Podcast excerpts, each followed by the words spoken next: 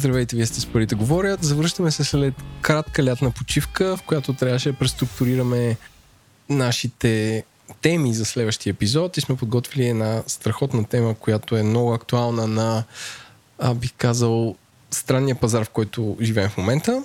Нашия гост е Мартин Търпанов от Delta Stock, който ще се представи след малко, но преди това едно съвсем кратко системно съобщение. Нашия онлайн магазин отвори, така че на shop.govori-internet.com може да си закупите мерчендайз на парите говорят и новината е, че най-продавания мерчендайз е специалният портфел Secret, който е алуминиев от естествена кожа, произведен в Холандия, който... А пълен ли е с нещо, Еленко? Пълен е с... Има една фалшива банкнота от 50 евро за всеки, който си го закупи, а който, освен че побира 6 карти, е... Наистина, ние сме първата фирма в България, която го продава. Те много се зарадваха, че някой от тази част на света има интерес. Цената му е а, доста изгодна предвид инфлацията, струва само 119 лева. Така че може да отиде си купите. От 40 бройки останаха 15, така че ако първите 15 слушате и това, ще може да си закупите този страхотен портфел. После ще направим още, разбира се, но всички, които ги ползват, са много доволни. Това е първия нос за магазина. Втория е да не забравяте, че ако този подкаст ви харесва и тези над 60 броя, които сме направили, може да им подкрепите в Patreon на patreon.com на черта говори подчертавка интернет, където може да дарите 5 или 15 долара, в зависимост от това колко смятате, че а, ви е полезна тази информация, а, които ще ни помогнат да развиваме този подкаст в бъдеще. С мен е Иван Денков. Здравейте. И сега да оставим Мартин да се представи като нашия първи есенен гост на 2022. Здравейте, добър ден на вас и на вашите слушатели. Казвам се Мартин Търпанов. Занимавам се с търговия на, акции и облигации вече почти 20 години. В самото начало на моята кариера бях брокер на акции, но не след, не след дълго се преориентирах към пазара на облигации. Мога да кажа, че вече може би 18 години съм бонд трейдър, така да, така го нарека. Работил съм в две от най-големите банки в, в България като бонд трейдър дълги години в Raiffeisen банк, след това в Свия General Express банк. Последните три, три години се прехвърлих в Delta Stock, където още по-нишово развиваме търговията с, с облигации. Това за нашите слушатели не много малко сме си говорили за търговия с бондове или облигации, въобще с лихвоносни инструменти. А, и на мен ме е много интересно как, как реши ти да направиш този път от акциите, които бяха много модна тема за инвестиране към, точно към бондове. И понеже в България, като се чуе думата брокер или финансова къща, повечето хора се представят или валутна търговия или сделки с акции, но много рядко или почти никога. Не, не съм чувал аз лично че и финансови институции, различни от банките, може да се занимават с търговия на такива лихвоносни инструменти? Ами всичко става с а, четене и с интерес. В а, самото начало, когато стартирах като брокер, а, още бях в този бурен период на много активно четене и образоване по всякакви видове финансови тематики акциите винаги са били изключително популярни, изключително масови, изключително ритейл насочени, докато при облигациите мога да кажа има една популярна сентенция, размерът има значение. Облигациите са инструмент, който се търгува в много по-големи обеми и с предимно с много по-различен тип инвеститори. Това са институционални инвеститори или така наречените money. А, там поне нивото на, на взимане на решения, нивото на комуникация е много, по, много по-различно. От, от тази гледна точка реших, реших да се преориентирам от този малко по-масов пазар към този малко по-нишов пазар, тъй като размерите са доста по-големи. Отделно, моите наблюдения към този момент бяха, че към облигации, тъй като те са, бяха доста безинтересни тогава. А, почти нямаше, не се интересуваха много хора, нямаше интерес от млади хора. А, реших, че това нещо в бъдеще ще ми даде а, така доста интересно професионално развитие.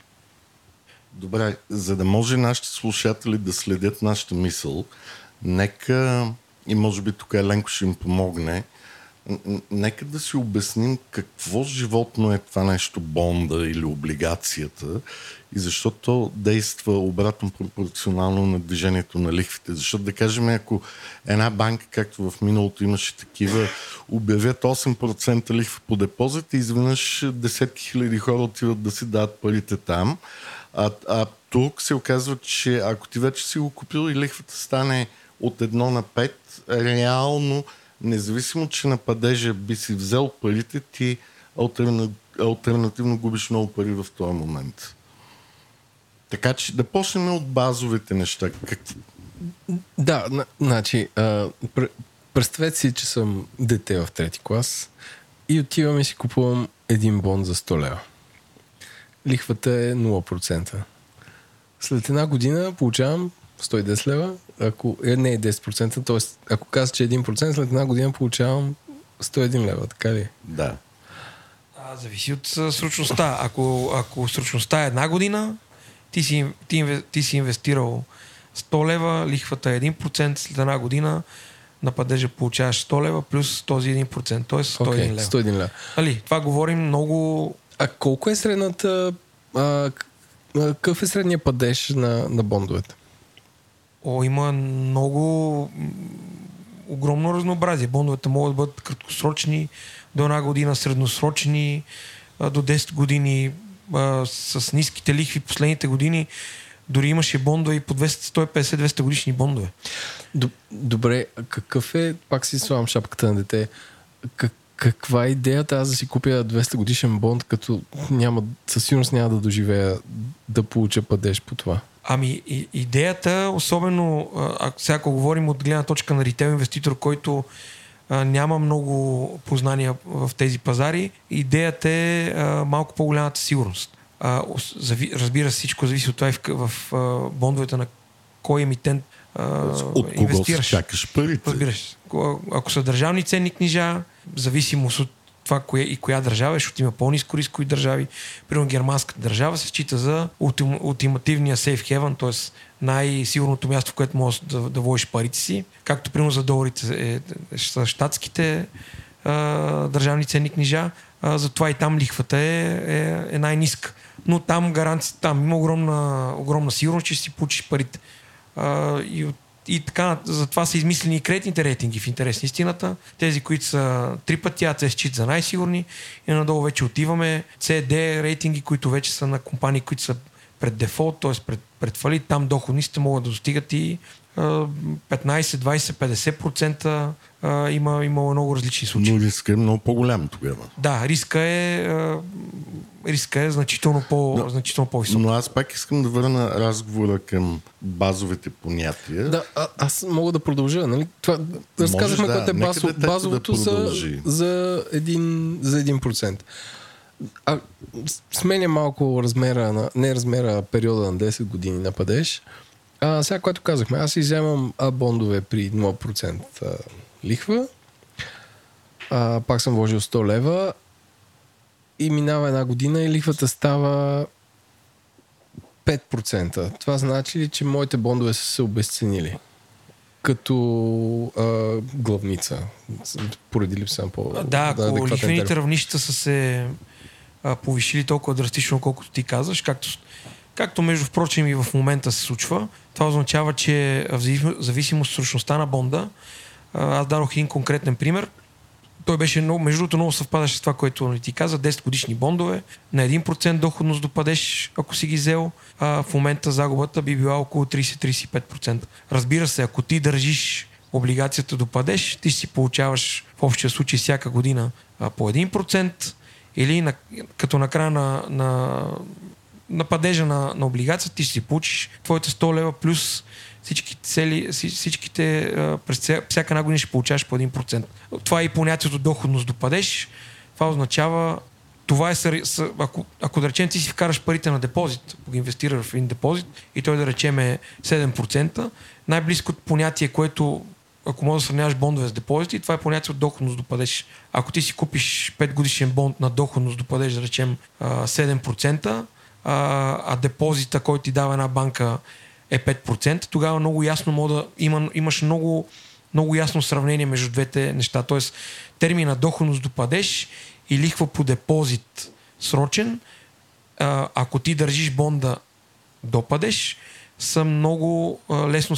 Тоест, това е абсолютно сравнимост между двете. Да, в един случай обаче те плаща банката, а в другия случай държавата от парите на дънакоплаците. Тоест, твоя риск е да подбереш или качествена банка, или качествена държава. И понеже преди малко казах, нали, да, да, да поговорим малко за базовите неща, за да може хората да се ориентират. В общия случай една облигация или бонд има, мисля, че три или четири основни елемента. Едното е номинал – т.е. колко пари на падежа би получил. Второто е купон или лихва, която е фиксирана на годишна база, без значение кога се плаща. Но това означава, че ако в ден първи бонда е емитиран, да кажем, на 1%, до неговия падеж ти винаги ще получаваш по 1% на година, без значение какви са лихвите на пазара или на централните банки. И третото нещо е доходността до падежа, т.е. за да го направиш съизмеримо с останалите инструменти. Когато говорим за доходност до падежа, ние винаги, без значение дали падежа е една, 5 или 10 години, винаги съобщаваме доходност до падежа на годишна база. Може би това е хубаво, Мартин, да, да обясним за нашите слушатели. А, точно така. Доход, доходността до падеж, това е т.е. Се, изме, се изчислява по формула, това е математически измерител, чрез който ние приравняваме а, доходността към а, доходността на сравними инструменти, какъвто, например, е а, депозита или да речем а, дивидендна доходност годишна на акции. Нали, а, това не е, това не е нещо, нещо много сложно, но в най-общия случай, ако ти си купил а, един бонд на цена 100, а купона му е 5, т.е. всяка година плаща по 5%, а, доходността до падеж ще бъде 5. А, ако ти си купил обаче а, облигацията на цена под 100, това означава, че доходността до падеж ще бъде по-висока от, от купона. И обратното. И, и това се получава, защото за разлика от банковите депозити, бондовете се тър, търгуват на вторичен пазар. Тоест аз ако съм купил бонд в ден първи на 100 лева и имам лихва 5 лева всяка година и той след 10 години падеш. Ако пазар е отишъл на 10% сравнима лихва, но моят бонд продължава да ми носи 5% лихва, моята цена, да кажем на година 4, няма да е 100, на която мога да го продам, а ще да кажем 80. И тогава следващия, който го купи на 80, той вече не си ме... той ще си мери 5 лева доход върху 80 цена, а не 5 лева доход върху 100 цена. Точно и така, това ще му даде сума. по-висока доходност до падежа. И затова се ползва този термин, за да може да сравниме без значение от номинала различните инвестиционни решения. Може ли да се сравни това като пазара на коли втора ръка по време на COVID, където не ти купуваш някаква кола, която е струва 10 000 лева, да речем, но понеже няма нови коли и всички стари са разпродадени, пазар, т.е. вторичният пазар на коли поскъпна, което беше много изненадващо за, за много хора. Тоест, а, въпреки фиксираната доходност на, на бондовете, а при вторичния пазар, когато другия пазар е нагоре, те поевтиняват и, и на вторичния пазар са, се търгуват по-низко. Това правилно ли разбирам? А, не е задължително а, да поевтинеят. Нали, нека да не, да не подвеждаме а, слушателите. Добре. Възможно е, както беше последните 10 на години, когато имаме сериозен а, спад на лихвите, а, тогава възможно цената се покачи и много сериозно. А, нали... Кое, което е уникален ефект, защото немските бондове, които ти спомена преди малко, когато лихвата е отрицателна, те се търгуваха над номинала. Тоест, реално, аз купувам нещо, от което ще взема 100 лева, но плащам за него 125 лева, което е доста обратно интуитивно, но има смисъл. Абсолютно има смисъл. Нека само си припомним, че ако ти, ако ти си голяма компания или институционален инвеститор, имаш а, сериозни натрупани средства и се опиташ да ги държиш в банка, банката ти казва а, аз тези средства ще трябва да, а, да ги не обложам и да приложам такса или отрицателна лихва. И в, един, в немалка част от случаите тя беше от порядъка на между 1 и, една, и да речем 1,5%. И тогава пак за тази альтернатива, за която Иван, Иван каза, аз мога да ги вкарам в, в германска облигация, която ми дава минус 0,5%. Тоест аз си спестявам този между половина и 1%, когато съм ги инвестирал дори и на отрицателна доходност. Но това е в случай, разбира се, когато а, нали, ти си много голям инвеститор, имаш да пласираш много пари и за теб основната цел е да предпазиш по някакъв начин а, главницата. Да, само ще отворя една скоба. За професионалните инвеститори е важно да печелят или да губят, т.е. да печелят повече пари от средното за пазара или да губят по-малко пари от средното за пазара. Т.е. дали доходността е плюс или минус, те гледат каква е средната доходност за дадения пазар. И това, че доходността е минус, ако, тя, ако средната доходност е минус 1%, аз постигам минус 0,5, т.е. продължавам да губя пари, но по-малко от средното за пазара, аз всъщност правя чудеса от е, добра инвестиция. Докато повечето физически лица, нали, за тях това е доста неприемлив ауткам, е, е, неприемлив случай, защото дали ще изгуби 0,5 или минус 1, човек си го бъде за чиста загуба, не е нали, тази концепция за opportunity cost е много трудна за възприемане в обикновените хора.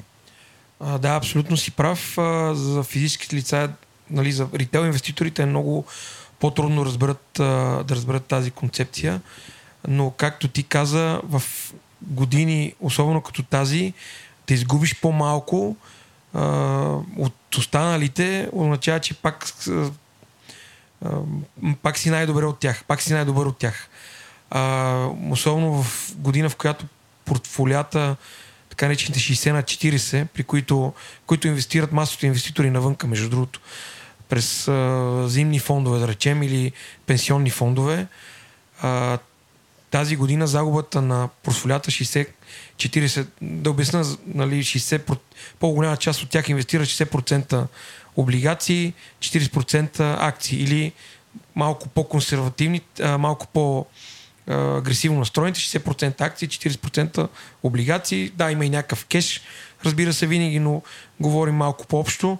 Тази година портфолията 60-40 са на средна доходност от около минус 15%. Това е така агрегирано изчисление, беше преди около месец, бях чел.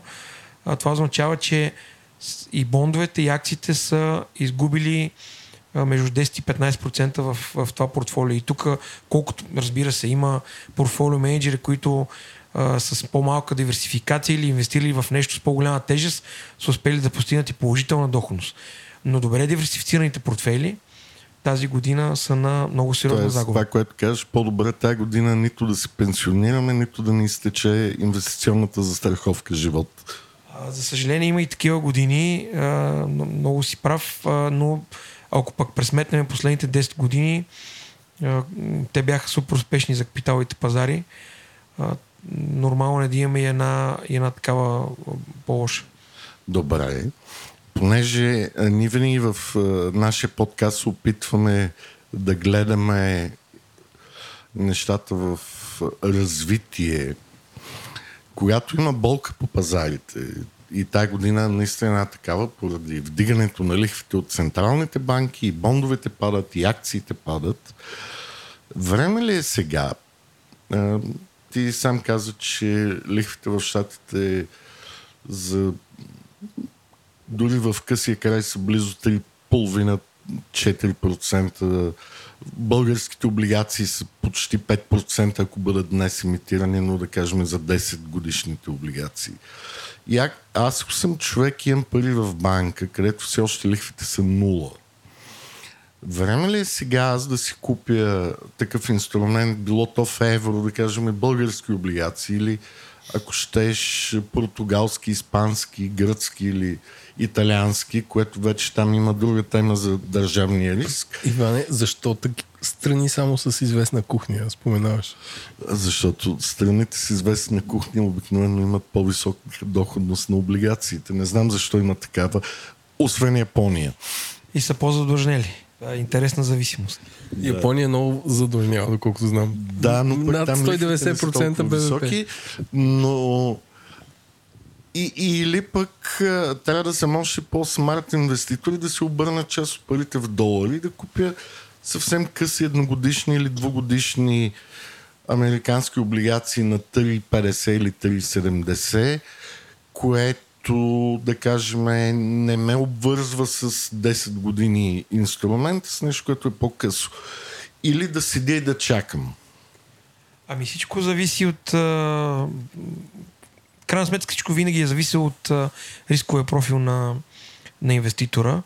Облигациите винаги са били инструмент насочени към малко по-консервативните инвеститори или такива с а, по-сериозни спестявания, които искат да направят по-добре диверсифициран портфел. Ако говориме в а, а, ретроспективно, сега е моментът, прямо последните 10 години, в който а, наистина изглежда а, най-разумно да се инвестира в облигации, защото Да почнем да мислим, да гледаме и да търсим възможности по тая тема. Да, в момента доходностите са на най-високите нива на всички видове облигации, било то държавни, корпоративни. Сега е моментът в последните 10 години, даже може, би и 15, които доходности са на най-високите нива. Тоест, момента прямо последните тези години изглежда наистина най-подходящ. Разбира се, трябва да сме наясно и с рисковете. А централните банки далеч не са, а, не са заявили, че ще спират това повишаване на лихвите. Т.е. ако ние в момента закупим облигация с фиксиран доход, а, рискуваме в бъдеще, ако се наложи да продадем лихвите, лихвите равнища да са още по-високи и ние да м- понесем капиталова загуба. Но ако... Но ако я държим до падежа, Но точно това е идеята на... Затова се нарича инструмент с фиксирана доходност, защото ако ти я закупиш сега 5%, да речем българска еврооблигация 10 годишна, това означава, че ти за 10 години си инвестирал парите на 5% годишна доходност. Или сравнимо с едно си ги дал на 10 годишен депозит в банка. Тоест, едно дал съм 100 лева и след 10 години, т.е. сега ще ги взема по-рано 5%, но грубо на финал след 10 години ще имам 150 лева.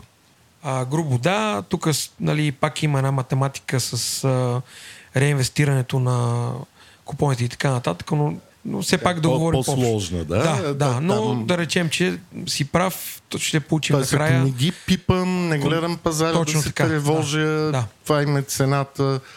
Купувам си сега облигации в евро на българската държава, вземам си 5% доходно всяка година, т.е. по 5 лева за следващите 10 години 50 лева и на финала на 10-та година, ако има българската държава и тя не е фалирала, ще взема и 100 лева и ще съм един щастлив човек. Ами, ако 5% а, те правят щастлив, разбира се, ще си един щастлив човек, но пак казах, инвеститори много. Някои инвеститори са, щастливи на 2-3%, други инвеститори не са щастливи и на 20%. Нали, ако говорим за другите класове активи, които са много по-рискови, а, акции, крипто, имоти, там има инвеститори, които са правили много по-големи печалби, а има, и, има инвеститори, които са губили цяло състояние. За имотите след малко ще отворя на тема, защото там златният стандарт е купуваш имоти, ако дадеш под найем на 5% доходност си в играта, но естествено ти не бориш, купиш те разходи и други неща. Но това, това ще го оставим за след малко, защото имотите винаги са интересна тема. А, към облигациите или бондовете, както ние ги наричаме за по-кратко, ти сам спомена в началото, че това сякаш е инвестиция за по-смарт мани, за по-големи неща, по-голям ресурс, размер има значение. Но въпреки това, по някакъв начин хора, които имат спестявания, как може да достигнат до този пазар? През банка ли, през брокер ли, през определен mutual фонд или ETF. Какви са възможностите за по-дребни инвестиции в нещо, което е фокусирано в бондове? Има достъп, разбира се, има достъп за, на, за този тип инвеститори към, към пазара на облигации. В зависимост от това в какво точно желая да инвестира, винаги трябва да ползва услугите на посредник. Било то банка или инвестиционен посредник. По-голямата част от банките и посредниците в България предлагат тази услуга. Тук следва да се има предвид, че ако, ако даден инвеститор, инвеститор реши да инвестира в конкретен бонд, трябва много добре да се запознае с проспекта или с първоначалния търмшит, много добре да, така, да получи много обширна информация от, от неговия брокер за основните параметри, за да няма някакви а, скрити условия, като речем коопции а, или а, да речем след някакво време купона от фиксиран става плаващ или обратното. Нали, все неща, които а, са, в, са в детайла. А, затова... да, да говорим само за държавните облигации. Тогава, където е доста по-упростено, после естествено ще споменем и за по-интересните корпоративни облигации. А, да, а, това се прави през а, инвестиционен посредник. Пак трябва да си има преди, че някои от облигациите те имат а, минимум търгуем, т.е. В, в, в, в, общия случай е 100 000 валутни единици. А, и това до някаква степен наистина ограничава ритейл инвеститорите и както казах... Еленко не е впечатлен от тази. Да, аз им следваш въпрос за това. Извинявай, че те прекъснахме. А, но пак казвам, а, облигациите са инструмент още в... А, те са древен инструмент, ако мога да заявя, който в миналото а, е бил използван а, за привличане от страна на държавите на, а, на големи суми първите, едни от първите облигации, да речем венецианците още 11-12 век са ги емитирали, нали, емитирали, т.е. са взимали, са, са привличали ресурс по този начин, за да си финансират войните. Аз наскоро четох, че някакъв служител в Американски университет е открил някакви холандски облигации, емитирани преди 500 години, които по някаква причина не е минала давността и успешно си получили лихвите и главницата след този период от време. Ами напълно, напълно, е, напълно е възможно. Все пак имайте причи и този пазар, като останалите а, инструменти, това е пазар, който се базира на, а, на доверие в крайна сметка и който е изключително регулиран. Тоест пазара на облигации не се различава по някакъв много сериозен начин от пазар на акции. Той е строго регулиран и там имате много а, сериозна държавата ви защитава в много сериозна степен чрез регулаторния орган. Да, но може би тук е мястото да кажем, че акциите също имат номинал, също имат дивидендна доходност, но тяхната дивидендна доходност е променлива от зависимост от добра или лоша година за компанията, докато облигациите имат фиксирана доходност. 5% на година точка. Няма значение дали е добра или лоша годината за фиска на дадената държава. Но за разлика от акциите, облигациите имат падеж или крайна дата, на която ти си вземаш твоята инвестиция, естествено, ако държавата ти плати има тази държава. Докато при акцията няма падеж, т.е твой единствен шанс да монетизираш е да си продадеш акцията на борсата, а не, да, а не просто да кажеш, мен не ме интересува цената, аз ще чакам еди си коя година да се вземем парите. Няма такъв вариант. При акциите ти участваш в риска на компанията много повече, отколкото чрез облигацията. Ти пак имаш риска на държавата или на съответната компания, но ти имаш някакъв предварително записан, оговорен, не в законно, в многостранен договор, падеж, което прави облигацията доста по-прогнозируем инструмент, макар да не е толкова секси с извинение за думата, като акцията, която може да лети нагоре или да пада надолу и е по-интересна. Аз имам въпрос. Някой не е ли направил финтех, в който ритейл потребители си въвеждат а, дебитната или кредитната карта и могат да си купуват, макар и неистински облигации, а бих казал точки, от някакъв известен дълг. Няма ли такова нещо и ако няма, защо? Ами, всъщност а, а, има достъп чрез този тип финтех а, посредници, да ги наречем, до ETF-и, които репликират представянето на бенчмаркови облигации. И то ETF-и, емитирани от най-големите ETF емитенти, като речем Само iShares. да припомним, ETF е борсово търгуван фонд, който да. чрез вашия посредник, инвестиционен или банка, в качеството и на инвестиционен посредник, а не защото е банка, може да го купите на международните борси в Европа или Штатите. Стига, за щатите не е малко по-особено, трябва да са изпълнили Европейската директива за достъп до информация. А, мога ли, ако много вярвам в българската държава, а, чрез а, такъв а, посредник или финтех да доинвестира? Да, има конкретно, а, ако си много патриотично настроен и решиш да инвестираш в а, последните две български еврооблигации, които бяха емитирани, първо а, те бяха направени така, че миним, минималната инвестируема сума да е хиляда. Тоест това беше така направено доста френдли към по-рител инвеститорите. Тоест може да инвестираш конкретно в нея. Нали, казах, че някои, казах, че стандарт е 100 000 единици, но в случая беше 1000. Искам да спомня нещо и за облигациите по вътрешния дълг. А, имаше, една, имаше една много хубава инициатива, т.е. тя продължава да стои. А, всички, всеки един бонд по вътрешния дълг се качва за търговия на Българска фондова борса. И ти можеш през инвестиционен посредник да си закупиш български държавни ценни книжа. Няма абсолютно никакъв проблем. Понеже от нашите слушатели, мисля, че от нашия слушател Ифи имаме такъв въпрос. Къде трябва да види към кого да се обърне, за да може да си купи било то по външния или по, български, или по българския вътрешен дълг облигации? Това е, предполагам, консервативен наш слушател. Ами, сега, аз не искам да, да да споменавам конкретни имена, но топ 5 на посредниците в България, инвестиционните посредници, предлагат тази услуга. По-големите банки, отново ще кажа топ 10 банките, също предлагат. Добре, кои са топ 5 посредниците? Дай, дай го този. Ами, ще да, кажа. Да знаят. разбира се, ще кажа нашия посредник, който е Делта Сток.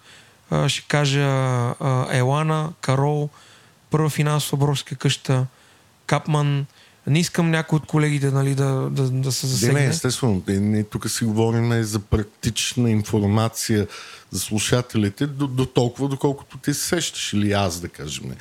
Но в тези посредници мога ли аз да кажа имам 5000 долара, искам е, този 10 годишен български бонд да купя.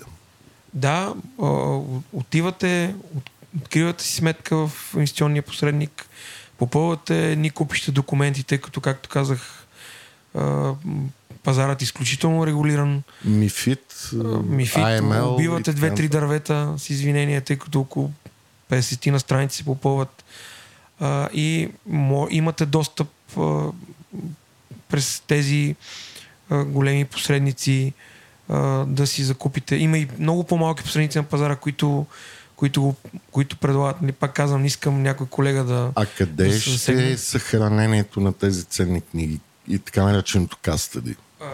да, а, една част от посредниците имат а, лиценз и за попечителство, т.е. те стоят при самия посредник, който обикновено ползва отзад банка за а, за попечител. Тоест, това е отделно от техните активи. Няма опасност, ако посредника фалира, аз да си изгубя моите пет бонда. Абсолютно, както е по, по закон, в банките и посредниците клиентските активи са строго сегрегирани. И м- те не могат да бъдат, с тях не може да бъде а, злоупотребявано. Или поне законът го ограничава до някаква степен. Добре. Значи има шанс за хората, които вместо да седят на нула лихва в банката, да направят нещо малко по-сложно изискващо усилие, но което може да им донесе по-висок доход. И сега най-важният въпрос към тебе като професионалист. А време ли е да почнат да купуват бондове сега или да изчакат още един, два, три месеца? Нямам предвид да оцелеме пазара. Просто или пак да гледат имоти, където могат ги дадат под найем за 5%. Предвид угрозата за имотите, че като, защото това се случва с забавяне, нали, покачването на ипотечните лихви. Дали реално риска от покупка на имот и чакане на 5% доход от найем, след което трябва да извадиш някакви разходи, които неминуемо имаш, или по-скоро бонд на 5% и си лежиш спокойно и не мислиш. Ами това, темата да сравняваме бондове с имоти е много, е много дълга, но не пречи да имаме и двете.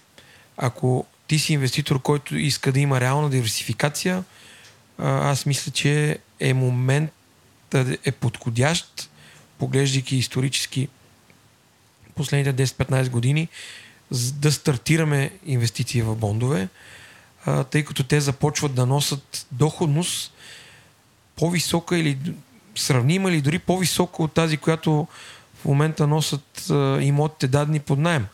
И разбира се, тук ще кажа обаче едно нещо, което има, по което се различават. Докато бондовете са наистина с фиксирана доходност и ти при равни други обстоятелства на падеж ще вземеш 100 единици, които си инвестирал. При имотите там няма падеж. Там в един момент ти ще решиш да продаваш свой имот и, то, и пазарната му цена може да е по-ниска на тази, която си купил, може да е по-висока.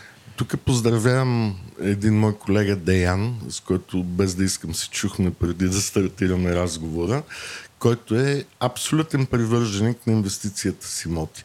Но е, ето един такъв съвсем, как да кажа, нормален въпрос. Когато се покачват лихвите на централните банки, да, във времена на инфлация сме, но да кажем инфлацията предхожда покачването на лихвите. И когато се качат и лихвите по държавните дългове, неминуемо, предполагам, естествено това е въпрос към тебе да кажеш твоето мнение, ще се качат и лихвите по ипотечните кредити.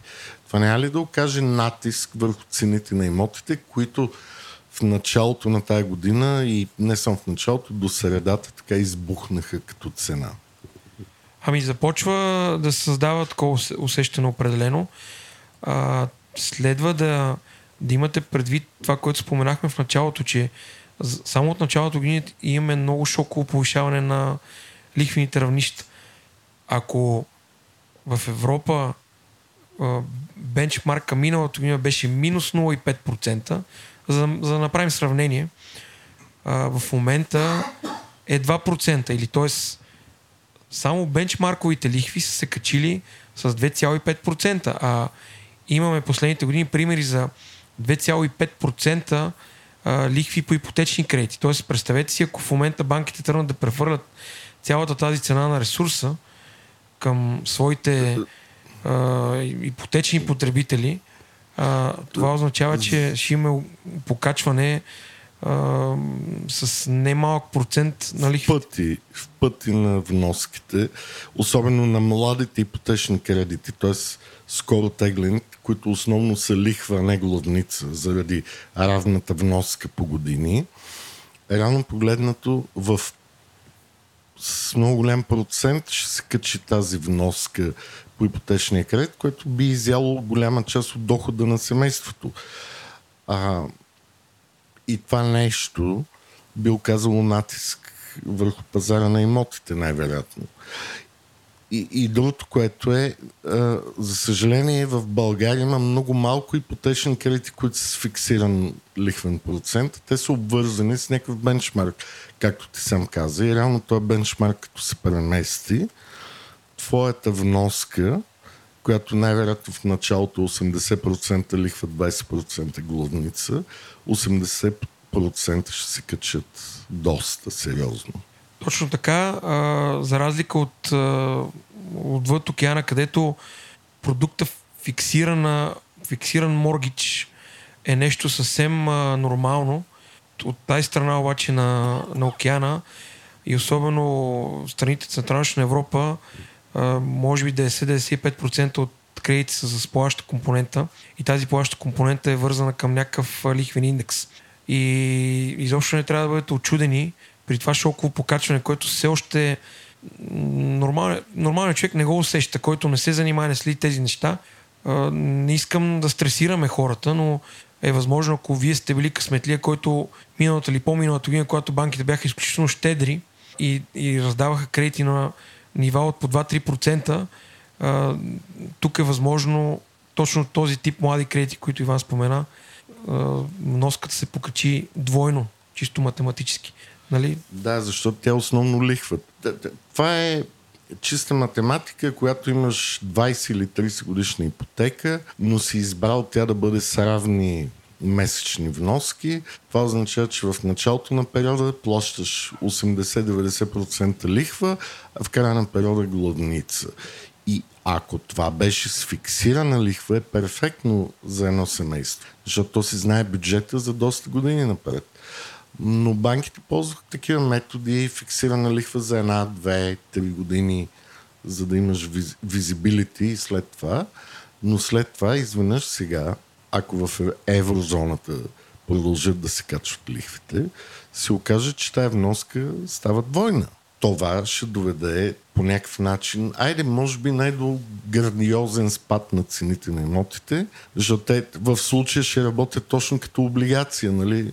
Техната цена ще е обратно пропорционална на парите, които плащаш за обслужването на този ипотечен кредит може да се окаже, че някакви хора не може да издържат и че трябва да се продават тия имоти или други хора се откажат от покупки. Точно това исках да, между другото, да, като сравняваме двата инструмента, ако, ако ти имаш някаква сигурност, че а, имота, който си купил за 100 единици, ще го продадеш след 10 години за 100 единици, през това време получаваш найем, тогава имаш много добра сравнимост с облигациите. Нали? Но най-накрая, но ти след 10 години нямаш такава сигурност. Когато говорим за вероятността от спад на цените на имотите, която е предизвикана от а, страната на demand сайда, т.е. на купувачите, а, факторът повишаване на лихви а, със сигурност ще а, доведе до спад в, в търсенето. Разбира се, когато говорим за цена на някакъв актив, винаги има и supply side, т.е. страната и на предлагането. А, както виждаме, а, в, в момента по една или друга причина, до момента имахме и сериозно търсене и сериозно предлагане. Последната, последната половина година обаче поради пък повишаване цени на материали, суровини и труд, себестоеността на строителството също се повиши. Една част от строителните предприемачи, доколкото им лични наблюдения, се отказват да правят някои, някои проекти, някои проекти са на зелено. Тоест, възможно е а пък да имаме и все пак и някакво, и някакво равновесие на пазар от малко по- малко по-низко предлагане следствие на тези фактори. Да, затова казах или ще спрат да растат, или някъде ще поевтинеят, нали? защото при имотите а, има доста големи разлики от локации и така нататък. Но то е същото и при акции, и при бондове и искам да преминем плавно към следващата тема. До сега основно акцентирахме върху бондове, издадени от държави, правителства така нататък, но според теб има ли интересни облигации или бондове, които са издадени от компании и дали техният доход е по-интересен? Защото това, което аз наблюдавам, да кажем е, ако говоря с някакъв човек, купи си сега облигации на Португалия или купи си акции на Apple, отговорът ще е много лесен. Нали? Хората знаят какво е Apple харесват го или ако щеш Google, без значение да не ги, да не правим реклама на едната или другата част от спектъра на, на този бизнес. Но, но има ли такива облигации на, на такива известни имена? Може не са естествено от ранга на Google и Apple, защото те са много богати на кешови ресурси и много рядко имитират. Да кажем, други компании, които много стабилен бизнес, но имат нужда от много оборотни средства и перманентно имитират къси или дълги облигации, където вместо да чакаме Гърция или Италия да ни плати, по-добре да разчитаме на някаква компания като Siemens да ни плати на падежа. Абсолютно. Почти всички компании, които а, познавате като Buchips, дори а, по индексите, които сте срещали, или особено ритейл, ритейл инвеститорите, те в някаква степен са емитирали бондове. Тоест тяхното присъствие на капиталите пазари не е, те не набират пари само от фондовата борса, че с емитиране на, че с увеличение на капитала и акции, те се финансират и чрез банкови заеми, и чрез а, емитиране на, на облигации. Почти всяка голяма компания по, по света е емитирала, е емитирала бондове и разбира се, в зависимост от, отново казвам, техния кредитен рейтинг, колкото по-висококачествена е една компания и колкото по-висок е нейния рейтинг, толкова по-малък е спреда, който тя има спрямо респективно бенчмарковите били германски или щатски, или щатски книжа. Да речем един пример, ако мога да дам. Ако 10 годишните щатски книжа в момента се търгуват на 30-70%, една много е, висококачествена компания, щатска, тя ще, се, тя ще се финансира а, за 10 години на много малък спред спрямо, а, спрямо а, държавата САЩ, да речем на 4% спрямо 3,70. Разбира се, компания, която е с много по-нисък кредитен рейтинг, там вече е зависимост от това дали е инвестиционен рейтинг, дали е подинвестиционен или джънк бондс, там доходите могат да достигнат и двуцифрени числа. Докато за акции има ужасно много интернет платформи или сайтове, където може да се информираме. Поред тебе, ако искам да разбера за доходностите на бондове на държави или на компании, има ли някакви общо достъпни източници, където мога да отида, или всичко е много професионално затворено? Почти, а, за щастие вече сме в сме в тази дигитална интернет ера, в която информацията навсякъде има, има по много. А, почти на всеки финансов сайт, приличен, вече поддържа информации за, и за доходност. Дай някакви примери. А, ще дам пример, да речем, а, сайта на, сайта на Bloomberg. А, популярния за ритейлерите инвестинг, който много ритейлери използват. А, сайтовете на всички по-големи финансово а, инвестиционни компании, които предоставят някаква информация. Брокерите, с които работят по-голяма част от ритейлерите, те поддържат на своите платформи информация за а, доходностите на поне на по-големите а, държави по света. Тоест тази информация е сравнително общо достъпна. А, знам, че много инвеститори, с които съм разговарял, се информират дори от а, сайтове на на борси, на които тези бондове са качени. Тоест, а, има тази информация не е толкова трудна вече за откриване. Защото преди години беше доста, доста селективно оформена. А, така е, съгласен съм. В момента обаче има много, много източници, от които може да намери тази информация крайна сметка брокер, с който работите, също а, има достъп до тази информация и той може да ви даде във всеки момент. Да, но да кажем, аз ако съм клиент, ма не съм инвестирал пари и почне му звъня всеки ден да го питам, дай ми тази цена, дай ми оная цена, нали? той малко ще му е досадно, защото все пак брокерите нямат 50 души персонал, който чака да му се обади някой, а са много малко хора и то е нормално, особено за България, защото инвестиционният пазар тук е доста свит. А, така, е, така е, но ако ние вземем един параметр на облигацията, това е нейния уникален код ISIN. А, чрез него а, в интернет могат да се видят някакви а, индикации. Това е като, егенето на човек. Точно така. Това е а, код, който идентифицира облигациите. Акциите също имат а, такъв Точно, идентификационен да. код. А, или има и още и тикари. А, бондовете се идентифицират предимно по ISIN. Нали, те не са толкова по тикери, колкото... Тъй като има една особеност. Бондовете, 90% от бондовия пазар е OTC, т.е. той е over the counter или извън борсов.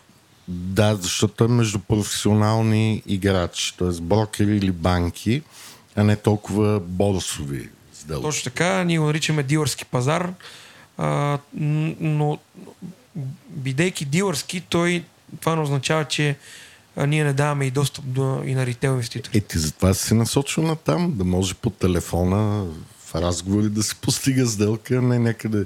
Не, не то е много интересно, нали, защото За акциите ти отваряш някакъв сайт и питаш, е, виждаш цена, звъниш на брокера, той ти дава друга цена и ти кажеш, не, не, не, не.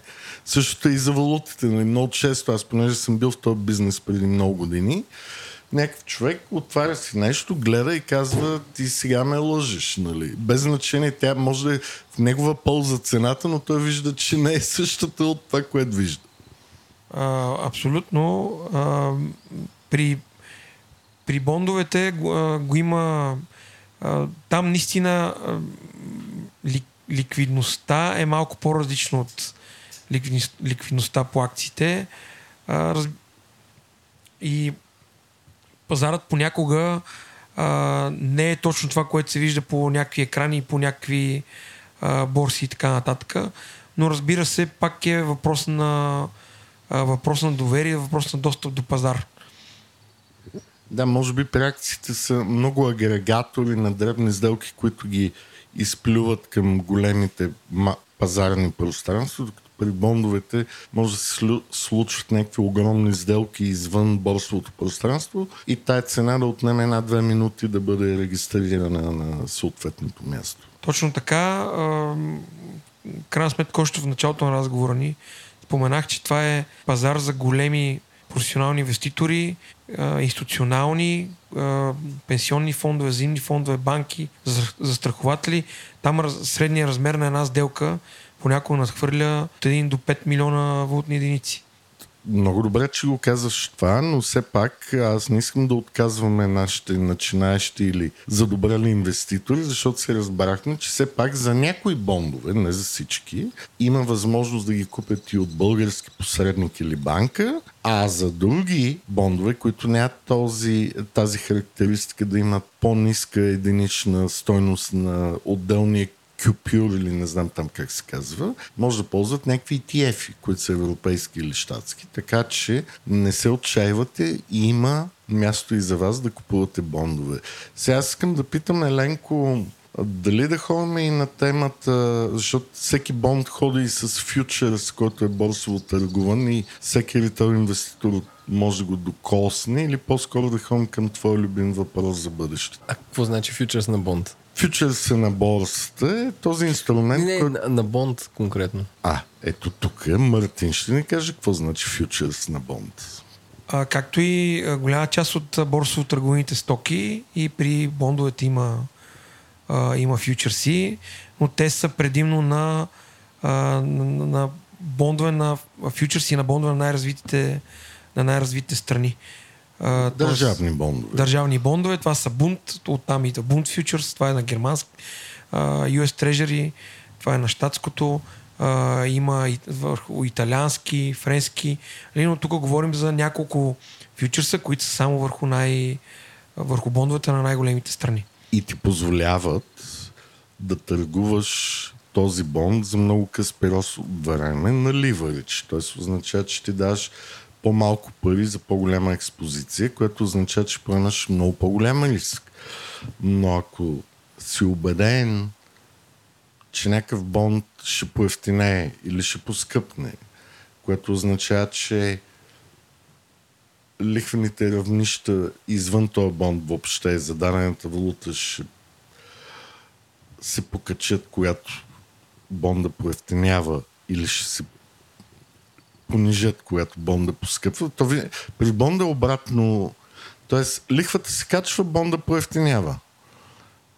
Доходността. И, доходността се качва, бонда поевтинява. И обратно. Да, това, това го разбрах. Да. И, и, и тия фьючерси са ужасно много търгувани. Даже са много по... Може би най-търгуваните фьючерси на US Treasuries щатското трежери и германския бунт са ужасно ликвидни. Да. Те като на моменти, като обеми, като ликвидност достигат, да речем, евро-долар двойка на, да, на междувалутните пазари. Да, да. Огромни, чрез тези фьючерси, освен спекулиране, се прави и краткосрочно хеджиране. По-големите Може ли да хеджират. обясниш точно за бонд какво е хеджиране, защото то е много странно в случая. Тоест ти си купил бонд на 100 с 5% доходност, но очакваш, че лихвеното равнище, да кажем, ще стане 6. Това бонд ще поевтинее и какво правим тогава с фьючерса? Ако ти считаш, че лихвите ще се повишават И а, за да неутрализираш ликвения риск, ти трябва да продадеш а, а, бенчмарковия фьючерс, в зависимост от това Да, дали си т.е. да станеш едно щатски- къс на фьючерса. Точно така, да. По този начин ти неутрализираш лихвения риск. Разбира се, винаги остава кредитния риск, който вече можеш да го неутрализираш а, чрез а, CDS. Нали? Но тук вече навлизаме да, в много... CDS-те все още не са лесно достъпни. Не, не, не. Не, разбира Сега, сега, се, какво е CDS? Много сложно стана за мен. ами CDS това е протекция от, протекция от дефолт, така наречена. А, те бяха изключително полярни Да. а, 2008 Преди кризата. финансовата криза. Но след регулациите доста се затегна, тъй като много се спекулираше и с CDS, правиха всякакви стратегии а, и Това е арбитражи. Credit Default Swap. Credit default swap, Окей, да, точно. да. Не, Това, то е много лесно. това го знам. Аз и ти сядаме на една маса, черпиме се нещо и почваме да говорим за Гърция. И ти викаш, Гърция е велика държава, аз викам, Гърция е много лоша държава.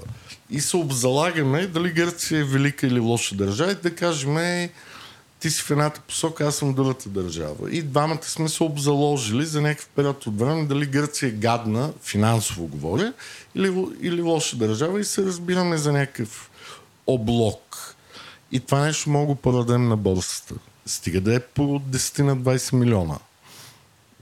Да, CDS-а в а, общи случаи може да, да, да го сравним с една застраховка. Така да го наречем, по която ти плащаш премия, за да се застраховаш от потенциален дефолт на а, респективния Но емитент. трябва да има друга страна, която да каже Точно твоето очакване за риск е ненормално. Аз смятам, че тази държава е окей и аз ще го взема този риск от тебе към мен. И ако случайно се случи този риск, аз ще платя. Да, тоест, Той е като както, облог. Е, както е за страхователя. Ти на застрахователя му плащаш една определена премия. Ако не се случи събитието, той прибира твоята премия. Ако се случи, той трябва да ти плати Твоята загуба. Твоята загуба, да. Да, много интересен инструмент, но за съжаление. В смисъл, това е хазарт за... Не, това е спорт бетинг за големи институционални инвеститори. По-регулиран хазарт. А, точно така, но по-големи инвеститори, които искат да хеджират кредитната си експозиция. Нали, но лихвения риск, който е най-сериозният риск при пазарен риск при инструмент с фиксирана доходност, може да се хеджира или с, или с краткосрочно с фьючерси на по-големите бенчмаркове, бунт, бунт, бунт или щатско трежери, а, или може с лихвен слаб, но предлагам да навлизаме в лихвения слаб, тъй като съвсем ще... Аз нарочно отворих тази скоба, за да покажа нещо много интересно, което за мен е интересно. Бондовете са много по-трудно достъпни, които са базови инструмент за ритейл инвеститора, но фьючерсите върху бондовете, които са деривативен инструмент върху базовия, са много по-лесно достъпни и това той е като куриоз. Не знам дали ти така го усещаш, но то е смешно. Тоест, аз не мога да си купя бонда на България лесно, т.е. трябва да мина какви ли не неща, но през Interactive Brokers или някой друг, аз мога да си купя някакъв си фьючерс на нещо, което дори не го знам, само защото съм решил, че това се качи или ще падне. Ами както знаеме, на, на борсите винаги се качват максимално стандартизирани инструменти.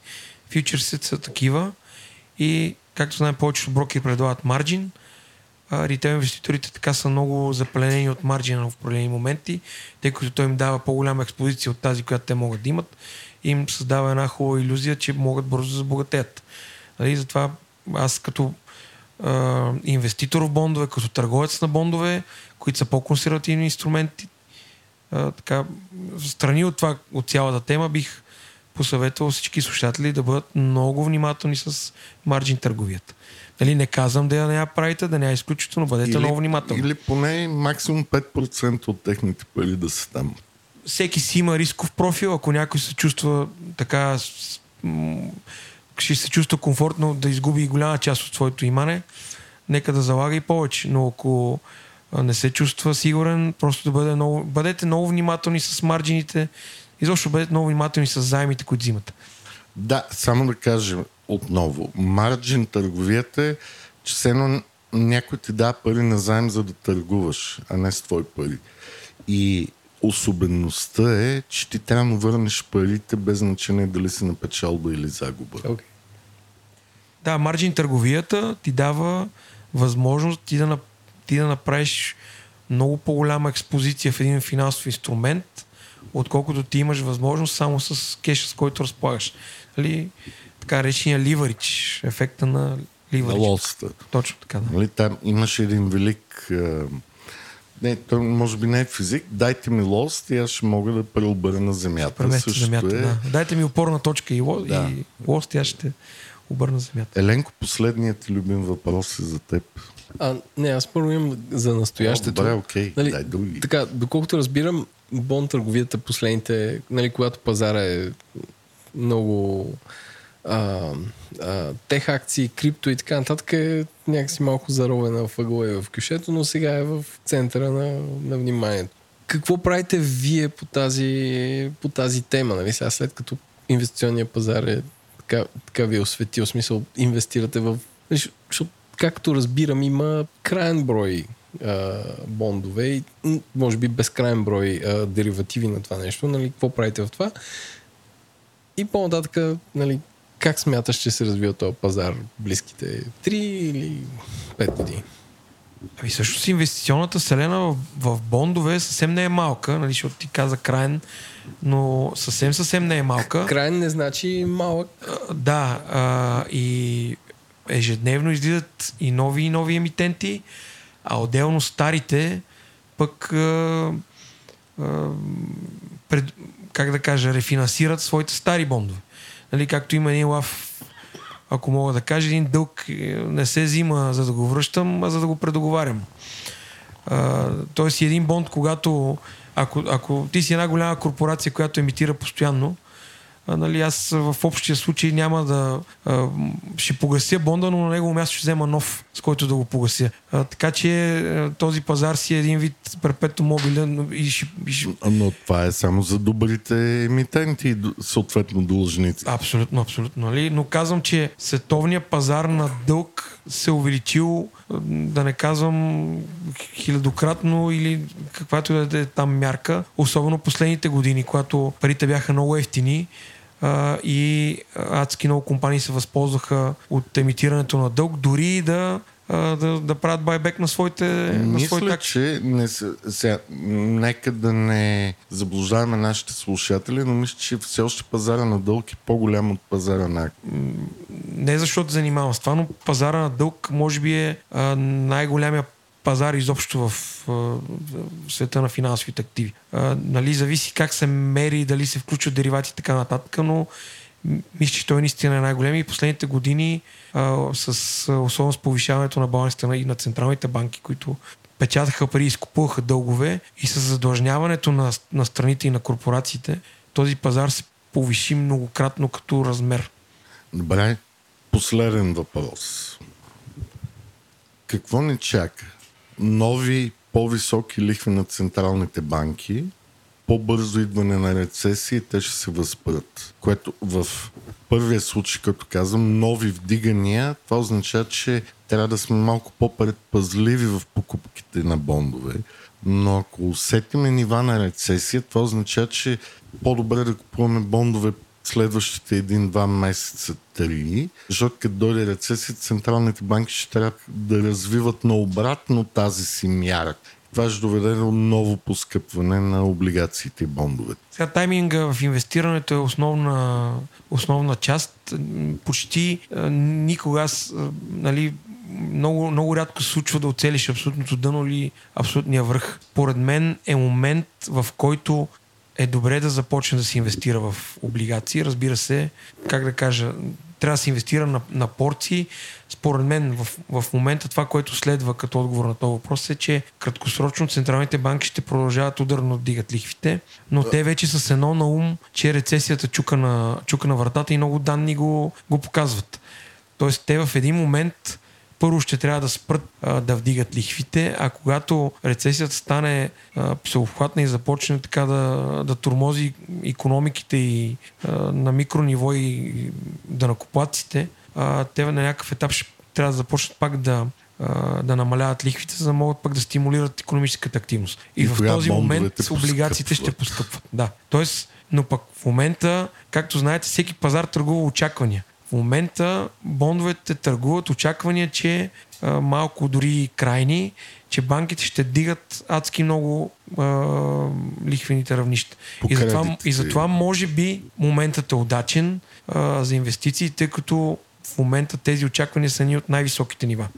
Да, и аз така мисля и затова правим този епизод днес, защото аз смятам, че в рамките на месец-два, ако човек иска да заключи сигурен, но относително висок доход, който не е виждал последните 10-15 години, е добра идея да, да се опита да види дали, защото това не може да стане при банките. В момента банките не дават лихви. Ако банките бяха вдигнали лихвите на 5%, нямаше, щехме да говорим с банкер какъв депозит да се избера. Но бонда винаги изпреварва банковите лихви и лихвите по ипотечните кредити. Защото, както правилно Мартин каза, той се търгува на очаквания, а не на факт. Тоест, професионалните инвеститори, които четат много ресърч, слушат политици, слушат централни банкери, те движат пазара. Докато при пазара на акциите то вече се движи от ритейл инвеститор. Нали, всички знаеме куриозите за GameStop или AMC, Тесла, ако щете. Докато при бондовете все още има някакви хора, които аз не казвам, че те са по-умни от хората като маса, нали? защото the wisdom of the crowd понякога не може да я биеш лесно, колкото и да си умен. Но в този случай, може би, се отваря прозорец, който не се вижда, защото обикновеният човек получава информация, коя акция е поскъпнала S&P, къде е, какъв е дохода на някакъв си щатски бонд, ама въобще той, той не знае, че мога да го купи този бонд. Нали, той го вижда като стойност, но нищо повече от това. Докато той знае откъде може да се купи Тесла, Apple или S&P индекса. И аз ще дам един много конкретен пример за точно за хората, които сега се познават с този инструмент. Нас ще питаме Еленко в момента колко, да, колко, каква лихва плаща твоята банка, без да казваш именно върху твоите спестявания там. Ами аз нямам спестявания в банка. Аз съм малко милениал, така че... Еленко е кешовик. А, добре, но, но принципно, ако... А, някъде около нулата ще е смисъл. Да, около нулата. В момента И като махнеш таксите, не е нула. и сега има, нали, до, ние знаем, че до 200 000 лева депозита в банка ти е гарантиран от държавата, т.е. ние можем да кажем, че до 200 000 лева депозита в банка е квази държавни ценни книжа. Точно така, на нула лихва, защото държавата не го гарантира. В момента обаче Същата държава същата държава само до, така, само до преди една година доходността за 10 годишни облигации български беше от порядъка на 0,5 1%. Нали? Ако ти си ритейл инвеститор, си казваш няма смисъл, тя банката 0, Точно тук така, сега 0,5 смесвам за 1. 0,5, Да. то не, не го виждаме. Но в момента, една година по-късно само, същата тази държава, и то говорим държава, която ти би трябвало да имаш повече вяра и доверие, отколкото на, на средностатистическата банка. Не искам да казвам нищо, но държавата винаги е с по-висок рейтинг от местните банки.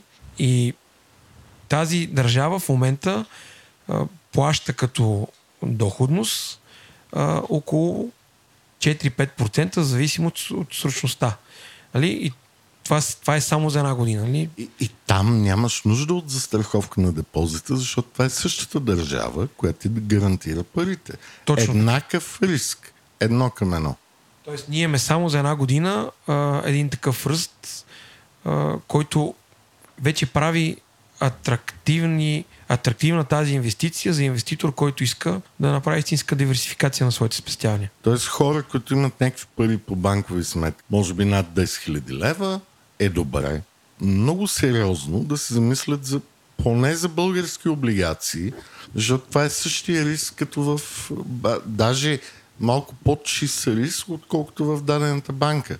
Защото ако някаква банка фалира, все пак има купища формалности, докато случат нещата, но ето го. Бонда е тук и носи 4,70 или 5, не знам.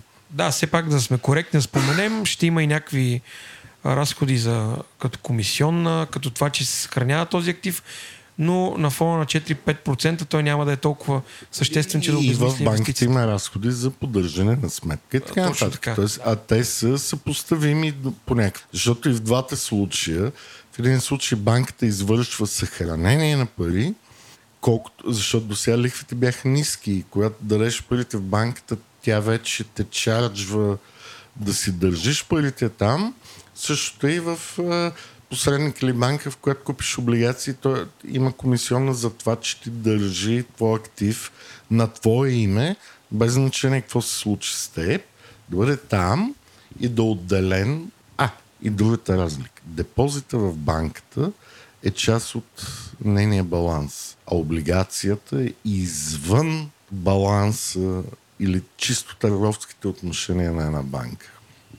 Това, Точно каква разлика прави? Едното е вземане от държавата, другото е вземане от банката, гарантирано от държавата. Okay. Тоест ти имаш, първо търсиш банката, ако тя не може по някаква причина, която е описана в закон, тогава ходиш и чекаш държавата. Другото е, вземаш го от държавата, безусловно. Ако трябва да обобщим, бондовете са един изключително интересен инструмент, който ви дава фиксирана доходност за определен период. Той може да бъде използван и от ритейл инвеститори, и от по-големи инвеститори за диверсификация на портфелите. Разбира се, не може да очаквате от един бонд възвръщаемост, каквато може да веде дадена акция в, един момент, да речем криптовалута, т.е. Риск, много по-рискови инвестиции, но бондовете абсолютно винаги се използват от, особено от инвеститори, които правят портфейли, за диверсификация от, и за котва, ако мога да го нарека. По-дългосрочен хоризонт. Точно така. Или, ако те вече искат някакви по да кажа, екстремни ситуации, може да се купуват този фьючер, с който говорихме, но това да кажем е за по-знаещи. Да, ако искате да залагате на движение на лихви, да речем, тогава може да използвате и, а, и фьючерси. Ако искате може да използвате дори и взаимни фондове, които инвестират в облигации. Тъй като не може да направите по-голяма експозиция в N на брой облигации, може да се поинтересувате всеки един взимен фонд в какви облигации е инвестирал и инвестирате в него. Там е, знаем това, разходите. Това е публична информация. Абсолютно така, публична че... информация. Но така или иначе повечето от слушателите и от инвеститорите, както Иван правилно спомена, в един момент те индиректно вече са инвестирали в облигации, тъй като пенсионните им фондове, на, на малка част от техните портфели са в инвестирани в облигации. Ма те хората това го забравят най-често и... и... Или не го знаят. То, то седи някъде там в далечината и нали, човек не си мисли за пенсионния фонд всеки ден. Той си мисли, че това е нещо там, където се случват хубави неща. И аз за това и за това го правим този подкаст Селенко и Владо, че крайна сметка инвестициите, дали било то в облигации, акции, ако щете в фьючерси, опции или в имоти, е много по-отговорно решение, отколкото просто да мяташ ни пари някъде и да смяташ, че някой друг пасивно от твоето участие се грижи това ще стане вау. Ами затова и този тип подкасти изобщо финансов, финансови материали, публикации, които да са насочени по-към ритейл публиката, са изключително полезни, тъй като една от нашите основни мисии следва да бъде да повишаваме инвестиционната култура на, на населението, ако мога да кажа. И, и да покажем, че не е трудно. Тоест, това не е някаква канска мъка и не трябва професор по економика, финанси или математика, за да ни съветва. Да, за съжаление, исторически в България, а, тъй като от много малко време насам съществува развит капитал в пазари или пък имаме достъп до световните борси, а и за съжаление сме една от сравнително по-бедните държави от, от развитите и не, не сме имали спестявания, които да се чудим къде да насочим. Много Докато интересно, навън... като доходи, нали, доходи не, растат ни бързо, но капиталовите ни спестявания стагнират. И това за мен е основния... Аз мисля, че това е тема на, не, не, не, подкаст. Не, че Просто нещо, да. искам да кажа, капиталовите спестявания, това са инвестициите на хората. Да. Затова То... го казвам. Нали? Смисъла да има това нещо, което правим ние с Селенко. Ами, на, докато аз, нали, един пример ще дам, докато навън основните спестявания хората са в взаимни фондове като дял от техните спестявания. В България са още да речем, проникването на този тип инструменти е изключително, изключително малък. Нещо, ти говорихме за пенсионни фондове, как те са някъде заровени в... Аз, аз съм готов да се обзаложа, че може би 5-6% от българското население знае какво е взимен фонд. Ако, ако се направи социологическо проучване не с 1000 човека, а с повече. Ами да речем, може би малко повече. Аз, аз залагам на 10-15. 10-15, т.е. ако им кажеш всички думи взаимен фонд, договорен фонд, mutual фонд, ETF, ако сложиш всички тия понятия, които са едно и също нещо, може би ще стигнем до 10%. Да, да, но а, аз... Някои хора, като чуят взаимен фонд, си мислят, за едно време имаше взаимно спомагателни каси и такива неща, но сега няма да влизаме там. Ами, за съжаление, все пак